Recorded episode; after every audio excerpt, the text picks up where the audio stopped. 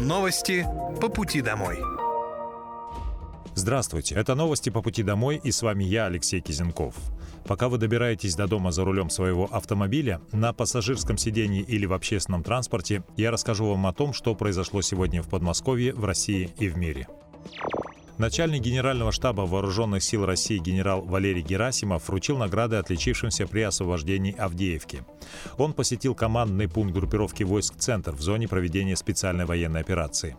На командном пункте группировки он вручил ордена мужества и медали за отвагу военнослужащим, наиболее отличившимся при освобождении Авдеевки, и поблагодарил их за доблесть и мужество, проявленные в бою. Также Герасимов подвел промежуточные итоги выполнения боевых задач группировкой войск «Центр» и заслушал доклад командующего генерал-полковника Андрея Мордвичева о порядке дальнейших действий на Авдеевском направлении. Экипажи армейской авиации на вертолетах К-52М ударили по опорным пунктам вооруженных сил Украины на Донецком направлении.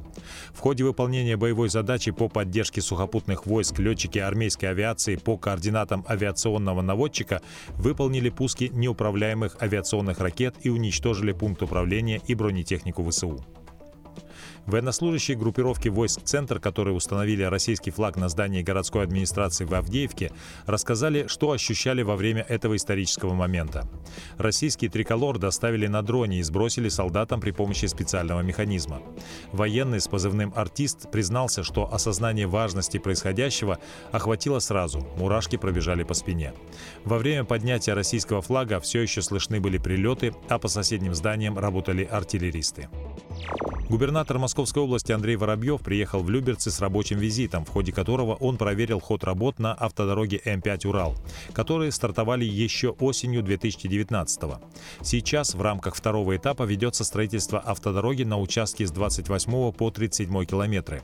Об этом сообщает пресс-служба губернатора и правительства Московской области. Мы сегодня на М5 «Урал». Здесь э, пересекается наша Южно-Лыткаринская трасса. И по решению президента с 2019 года этап этапами сдаются дороги на М5 Урал. Самое узкое место, как мы знаем, это обход Октябрь. И сегодня мы с коллегами обсуждаем завершающий этап который должен, соответственно, окончательно развязать узкие места конец 2024 года. Две дороги. М5 Урал, обход Октябрьского, и вторая, это Южно-Лыткаринская трасса. Здесь вот как раз эстакада, под которой мы стоим. Критически важно а, нам сроки соблюсти, чтобы не было больше переносов. Понятно, что всегда вопросы сложных инженерных сооружений предполагают различные проектные решения. Но я очень надеюсь, коллеги, что и сегодняшняя наша встреча позволит ответить на вопросы жителей. Дело в том, что запрос огромный на этот узел.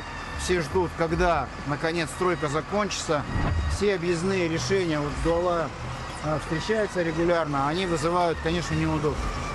Поэтому я очень надеюсь, что в следующий раз мы приедем сюда уже на открытие трассы обход М5 Урал, но и, соответственно, Юла уже поедет. Государственная Дума на пленарном заседании приняла в первом чтении законопроект, гарантирующий сохранение работы женам погибших участников СВО в течение одного года с момента гибели. Сейчас по инициативе работодателя не допускается расторжение трудового договора, в том числе с женщиной, имеющей ребенка в возрасте до 3 лет, с одинокой матерью, воспитывающей ребенка-инвалида в возрасте до 18 лет или ребенка в возрасте до 14 лет. По словам председателя Государственной Думы Вячеслава Володина, законопроектом предлагается запретить увольнять по инициативе работодателя вдов ветеранов боевых действий в течение одного года с момента гибели супруга. Исключения распространяются на случаи, когда женщина повторно повторно вступила в брак или неоднократно допускала грубые нарушения трудовой дисциплины, добавил он. Необходимо сделать все, чтобы поддержать семьи погибших героев. Вдовы солдат и офицеров, отдавших свои жизни за безопасность и суверенитет нашей Родины, должны быть уверены, что их права защищены, подчеркнул председатель Государственной Думы. Законопроект затрагивает как гибель участника СВО, так и смерть в результате военной травмы, уточнила член профильного Думского комитета по труду, социальной политике и делам ветеранов Екатерина Стенякина. Предлагаемая мера направлена на то, чтобы семья могла справиться с утратой и имела возможность нормализовать жизнь в такой непростой ситуации. Законопроект, направленный на поддержку российских производителей детских товаров, несут в Государственную Думу в мае. По мнению главы Комитета Государственной Думы по защите семьи, вопросам отцовства, материнства и детства Нины Останиной, главной проблемой отрасли является отсутствие преференций и льгот. Она считает правильным снизить НДС на детские товары, произведенные в России. Останина отметила, что производить детские товары зачастую гораздо сложнее, чем обычную продукцию, поскольку требования к ним в десятки раз строже.